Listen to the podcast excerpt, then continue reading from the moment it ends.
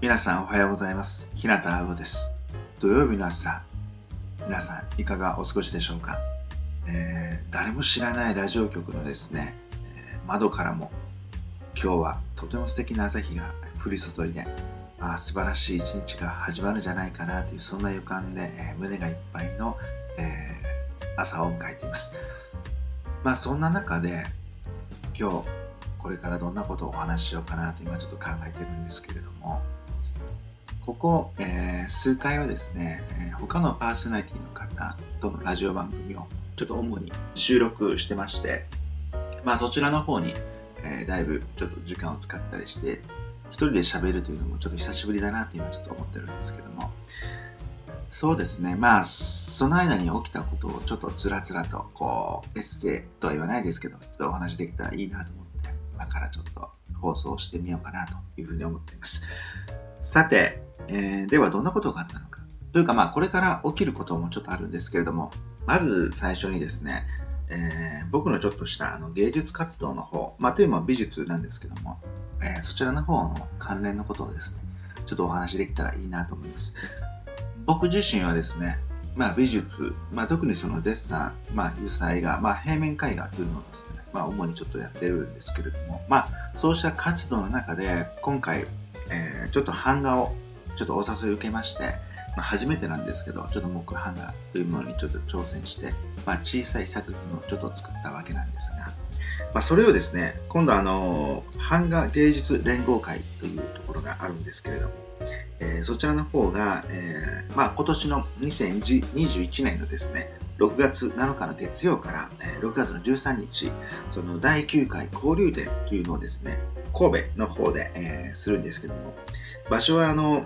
神戸のあの生活創造センターというところなんですが、新長田合同庁舎のですね、1階展示ギャラリーにあるんですけれども、えーそちらの方でですね、まあ、期間中は10時から、えー夕方の6時までなんですけれども、まあ、そこでちょっとあの素晴らしいその版画の作家さんたちに混じって僕の拙い版画もですね、まあ、ちょっとそこにこう展示させていただけるということなので、えーまあ、そうした、えー版画の作品もですねちょっと実はあの作ってまして、まあ、それが出来上がったので、ま、それをですね、ま、このラジオの放送終了後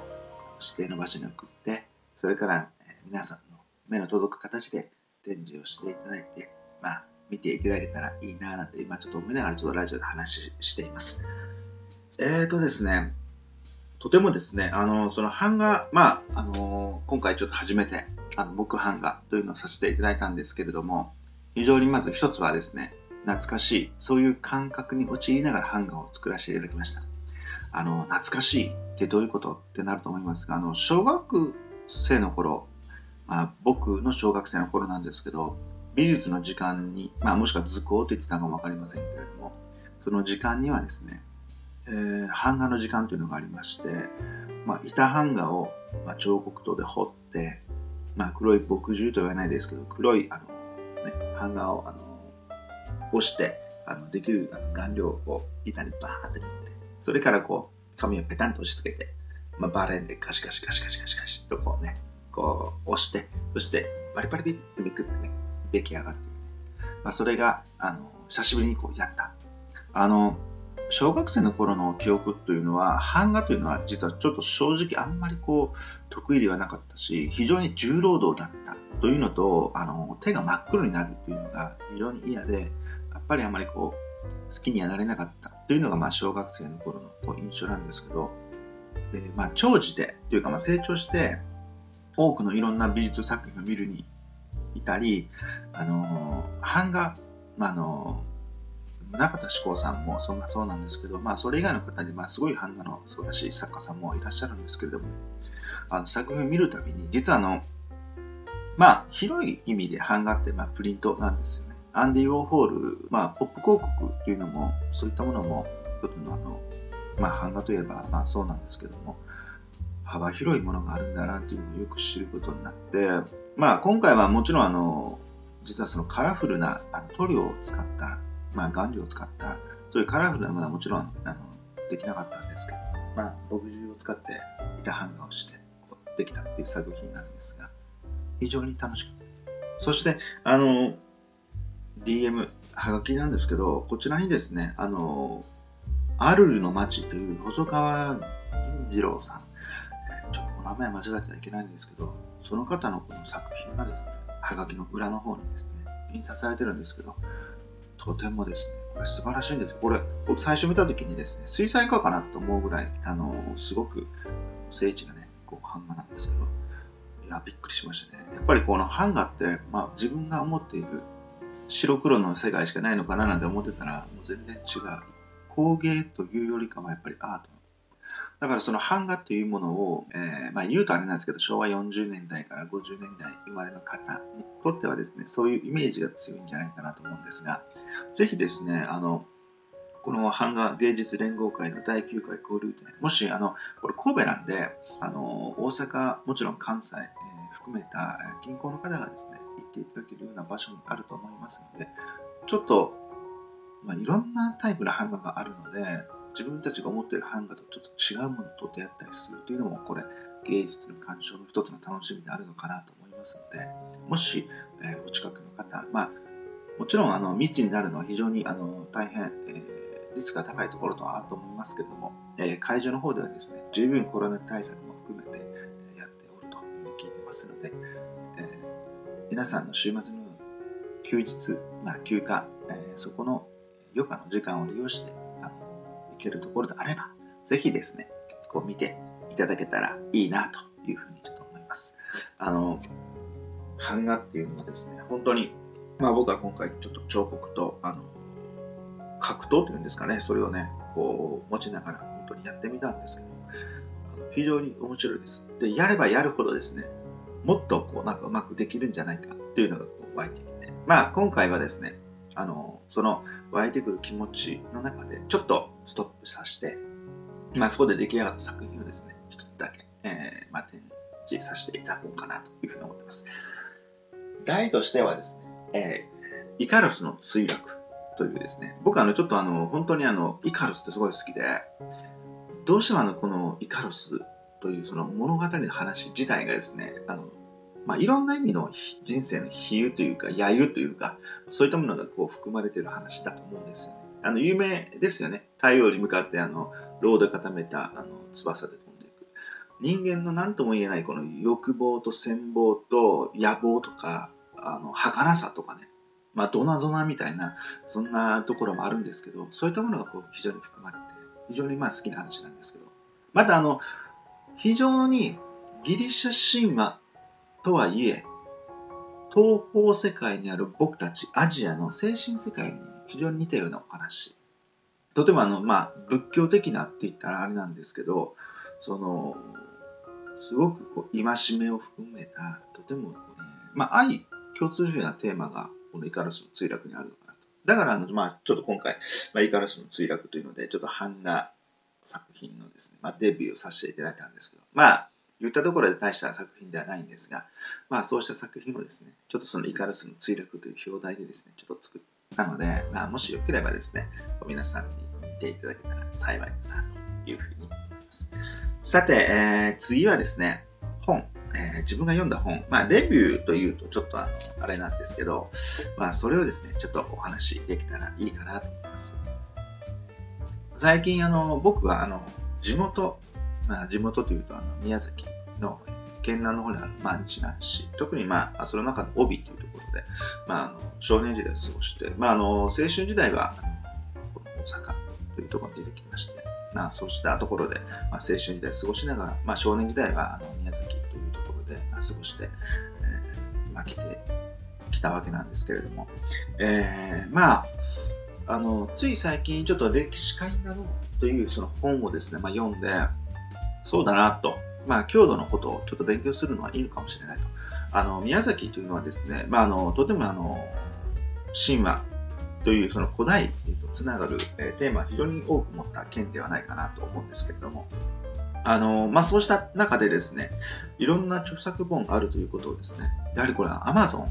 通じて よくこう分かったっていうのがですね、ちょっと最近あって、じゃあ、あの、ちょっと一冊ずつでもですね、サラリーいただく中から、ちょっとでもこう本を買ってですね、ちょっと勉強でもしてみようかなっていうか、まあ簡単に読書をしてみようかなというような気持ちで、ちょっと最近ちょっと買って、えー、読んでるんですけど、まあ、その中でですね、あの、まあ、最近、えー、読んだその郷土の本の中に、宮崎車窓機構というこの松下さんの、作品、名前をですね、松下勲さんが書かれた、とてもですね、あの、本当に綺麗な。で、また読んでいくうちに、その宮崎の、あの僕も、まあ、もちろん行ったことがないところの風景とかも分かってくる本を、まあ、読んでます。まあ、読んでますので、現在進行形なので、まだちょっと読み終えてはいないんですけれども、あともう一つはですね、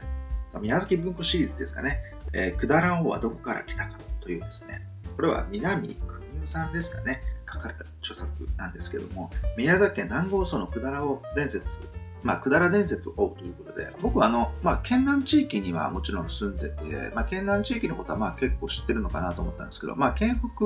の方は、まだそんなにあの、まあ、勉強不足というか、あんまり地理的にもあんまりこう知らないところがあって、まあ、宮崎だと日向延岡、えー、椎葉、えーまあ、その辺り、熊本とまあ隣接してる地域含めてそうなんですけれども、そこにですね、百済王というこの古い日本のですね、時代、あの、本当に、もう本当にあの、なんか天智天皇とかですね、まあ中野大石とか出てくるんで、それにまあ古い、ごめんなさい、名前、これ歴史、ちょっとまだ詳しいわけではないんですけれども、その時代に百済という国があの滅びまして、そこから、え、流れ着いてきた王様というか、まあ、百済王がですね、日向のこの奥深いある地域にですね、えー、住まわれて王旗を立てられた。しかしながら、まあ、その後、その百済を追って討伐隊がやってきて、まあ、ついにそ絶命するという伝説があるらしいですね。で、まあ、僕はあの、この時代というのを、まあ、えー、まあ、朝鮮半島というのはですね、まあ、日本に隣接して、えー、対馬、えー、含めて、あの、多くの、えー、文明をあの流し込んでくれた、あの、とても文明のですね、一つの大きな、えー、まあ、スポイトでいうとこう注ぎ口に当たる、そういうふうな、えー、ところにあるのかなというふうに僕は理解していまして、まあ、古い朝鮮ということで、まあ、古朝鮮と僕勝手に言ってるんで、あの、まあ、ちょっとあの語弊があるといけないんですけど、まあ、この古朝鮮の時代と日本というのはですね、非常にほぼ同じ同一の文明圏、えー、文化圏であったのではないかなというふうに僕は想像してるんですけど、当時の日本の、えー、まあ、大和というのか、邪馬台国というのか、まあ、ちょっとわかりませんけども、えー、まあ、当時の日本のですね、えー、国際情勢からすると、えー、海を隔てた、え朝鮮半島の歴史というのはですね、まあ、国家の動乱というのはですね、非常に大きな影響を与えていたんじゃないかなと思います。日本のいろんな、え地域、文明、歴史、まあ、当然あの聖徳太子の時代も含めていろいろ出てくると思いますが、えー、多くの方はですね、その朝鮮半島からのルーツをお持ちの、え一族がですね、えー、日本のその朝廷とか、いろんなところに入り込んで、まあ、入り込んでいろいろなところからこう技術の、技術員としてまあ来られたりとかして、非常にあの、まあ、日本というのはですね、まあ、朝鮮半島を含めてあの国際色豊かな非常に一つの文明の地域だったのではないかなというふうに僕は理解しています。で、そうした中で、そのある、その、高栗白木、えー、百済というですね、朝鮮半島を、まあ、大きく3つに分けた、え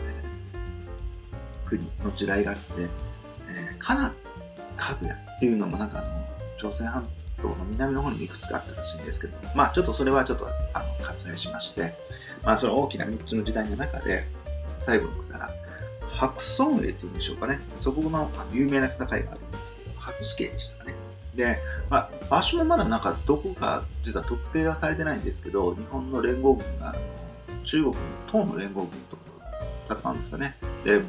まあ、ボロボロに負けちゃうという、あの非常にそんな戦いがあったのかっていう、ね、あるんですけど、その、それを契機に、まあ、百済っていうのはですね、だんだんと衰退していくわけで、最終的には滅亡する。そしてその滅亡していく、その王家の血筋、まあ、百済王の中に、えー、その二人の王様がいらっしゃって、えー、まあ、親子なんですけど、それがあの、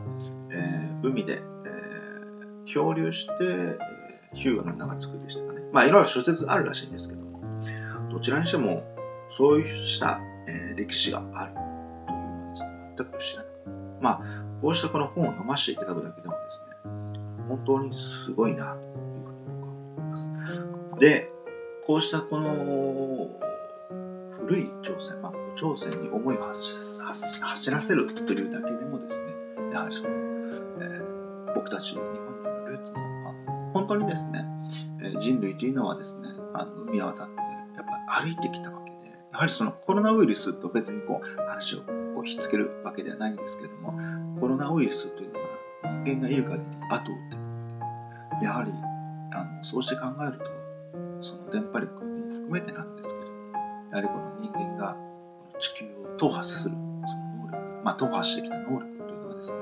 やはり非常にすごいんじゃないかなと。広い意味で、ホモ・サピエンスというものが、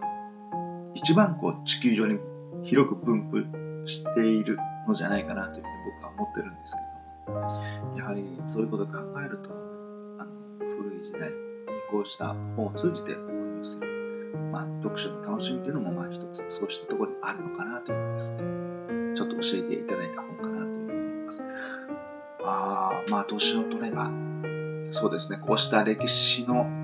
1ページをめくるような研究とかもですね、あの十分あの自分の中でやっていけるし、楽しみとしてね、で、またあの SNS などもありますから、いろんな交流もできるし、ということを考えると、まあ、こうした機会を、えー、今のうちにこう探しておくというのもね、いいのかなというふうに思いますね。それともう一つ、この、それに関連して、宮崎の車窓機構という松下勲さんのですね、本を次に読んだんですけど、まあ、あの、さっきのあの、グダローはどこから来たかっていうところを、まあ、あの読んだきっかけというか、まあ、手に取ったきっかけはですね、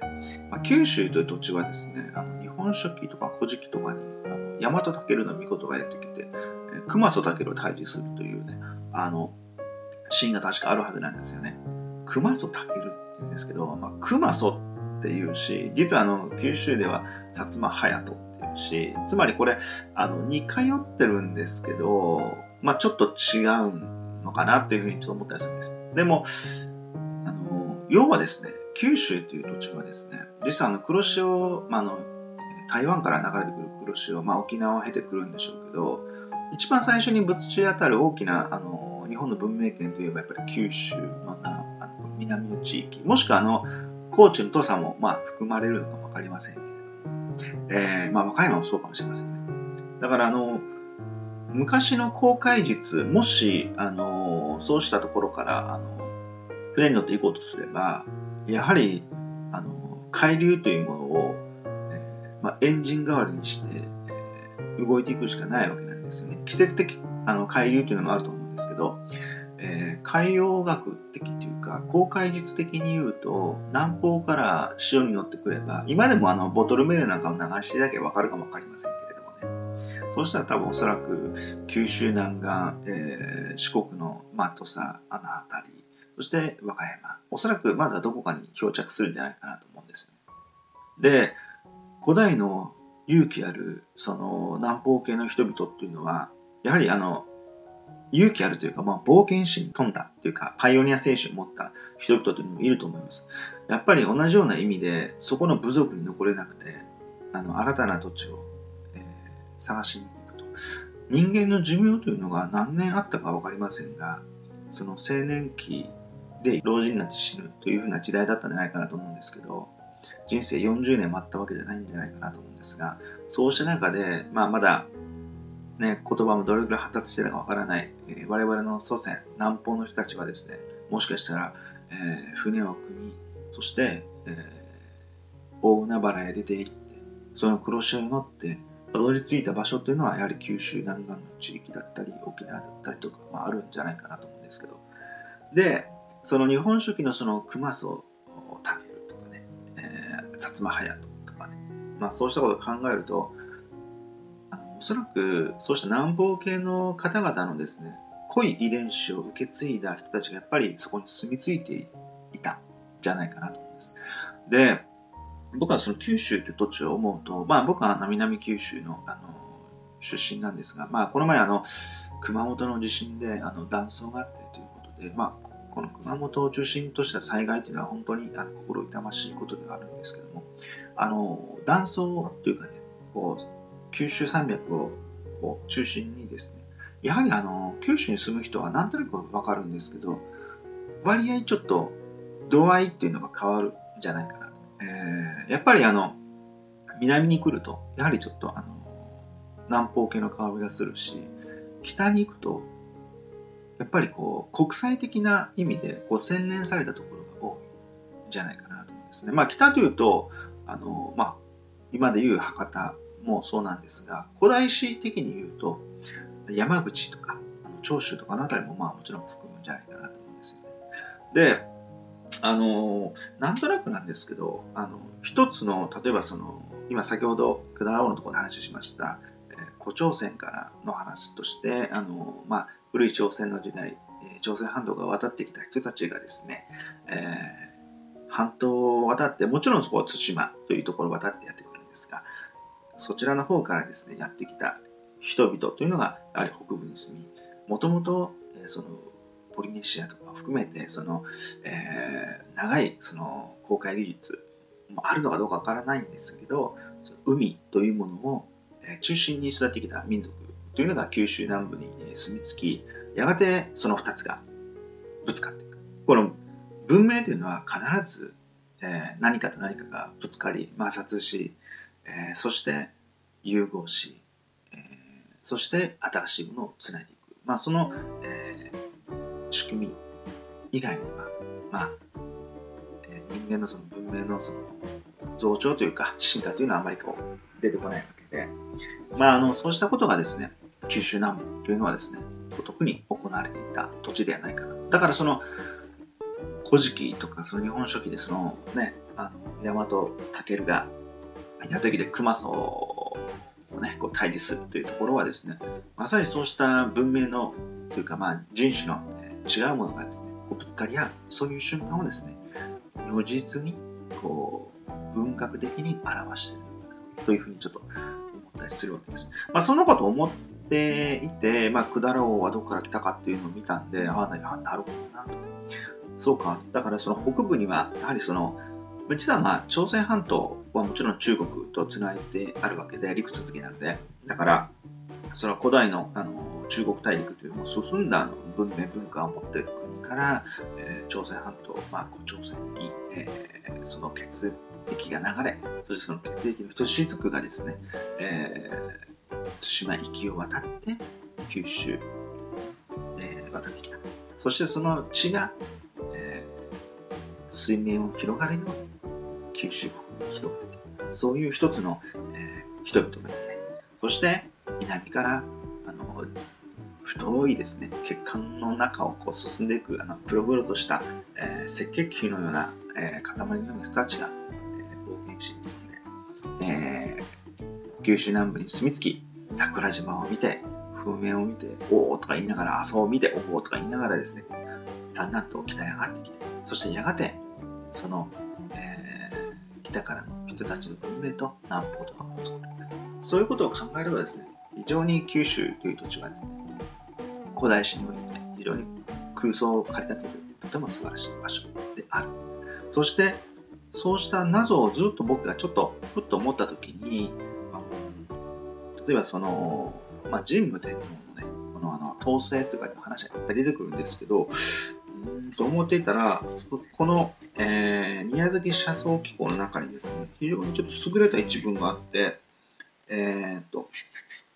これがですね、えー、読み上げると、最も優れていたのが神武天皇の、え、祖先で、米作りをもたらした天照狼だったのではないだろうかとこう書いてあるんですけど、これピンときて、あの米作りというのは確実に大陸から来てるんだと思うんですけど、まあ、南方の方が持ち込むっていうことはま少ないかなと思うんですけど、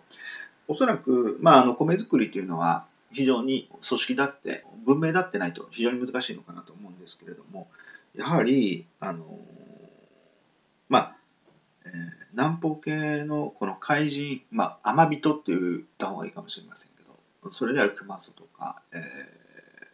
まあ薩摩隼人たちが、まあ、いてでそこに非常に北部から新しいその米作りを持ったあのー、ね最新鋭まあ最新鋭ではないですけど、その当時の農業の先進技術を持った人々たちがいて、で、えー、それらがですね、えー、まあ、やがて融合して、まあ、上下関係をしっかり築きながら、相手をリスペクトしながら新しい文明を作っていく。まあ、それが神社だったりとかいろいろするんだろうなと。やはりこうした一部を読んだ時に、なるほどと。これはちょっとあのやっぱりそうしたものが交わってこう吸収というのができてきて、あの最新の農業技術を持つ人々がですね、あのまあ、やがてその南方の熊荘をとかを従えて、やがてこう当選に出ていく、出ていったんじゃないのかなというふうに、まあ、僕は思ってる次第です。まあ、こうしたところですね、またちょっと週末とか利用しながら、自分のこの、えー、めちゃくちゃになってるこの論をですね、こうまとめていくのも、ちょっと今楽しみなので、すごく今ワクワクはしているんですけれども、ね、まあ、そうしたことにね、こう出会えた本としてとても良かったなというふうに思います。まあ、ここまでですね、長々と話をしてきましたが、ちょっとあの最後にですね、ちょっと自分のことをちょっとお話しさせていただこうかなと思います。このノートにですね、えー、実は僕も小説を投稿してまして、あのー、ひまわりを探しにという、えー、小説を書いてるんですが、あのこの小説がですね、あの、今回というか、えー、ノートさんのですね、公式マガジンの方にちょっと載ることになりまして、まあ、非常に嬉しいことが一つありました。えー、もしですね、えー、皆さんのですね、え、中でちょっとお暇な時間がありましたらですね、ぜひあのちょっと読んでいただけたらちょっと嬉しいなというふうに思います。あの、まあ話としてはあの少年時代の、思い出をちょっと思い起こしながら、えー、主人公が小説を書き上げていくっていう話なんですけれども、まあ、もしよければですね、読んでいただけたらいいなと思います。さて、えー、本当に長く、えー、放送を、えー、してしまいましたけれども、えまだまだ、え今日の土曜日、とても素晴らしい一日はですね、まだ始まったばっかりで、え皆さんにとってとてもいい一日になるのじゃないかなというふうに思います。まあ、お仕事の方もいらっしゃるかもしれませんが、お休みの方もいらっしゃると思います。とてもいい一日にしていただけたらいいなというふうに願いつつ、まあ、つらつらとエッセイというよりも長い、ダメな話をしてしまったかなと思いつつ、ラジオ放送を終わらせていただこうかなと思います。それではまた、日向うぶでした。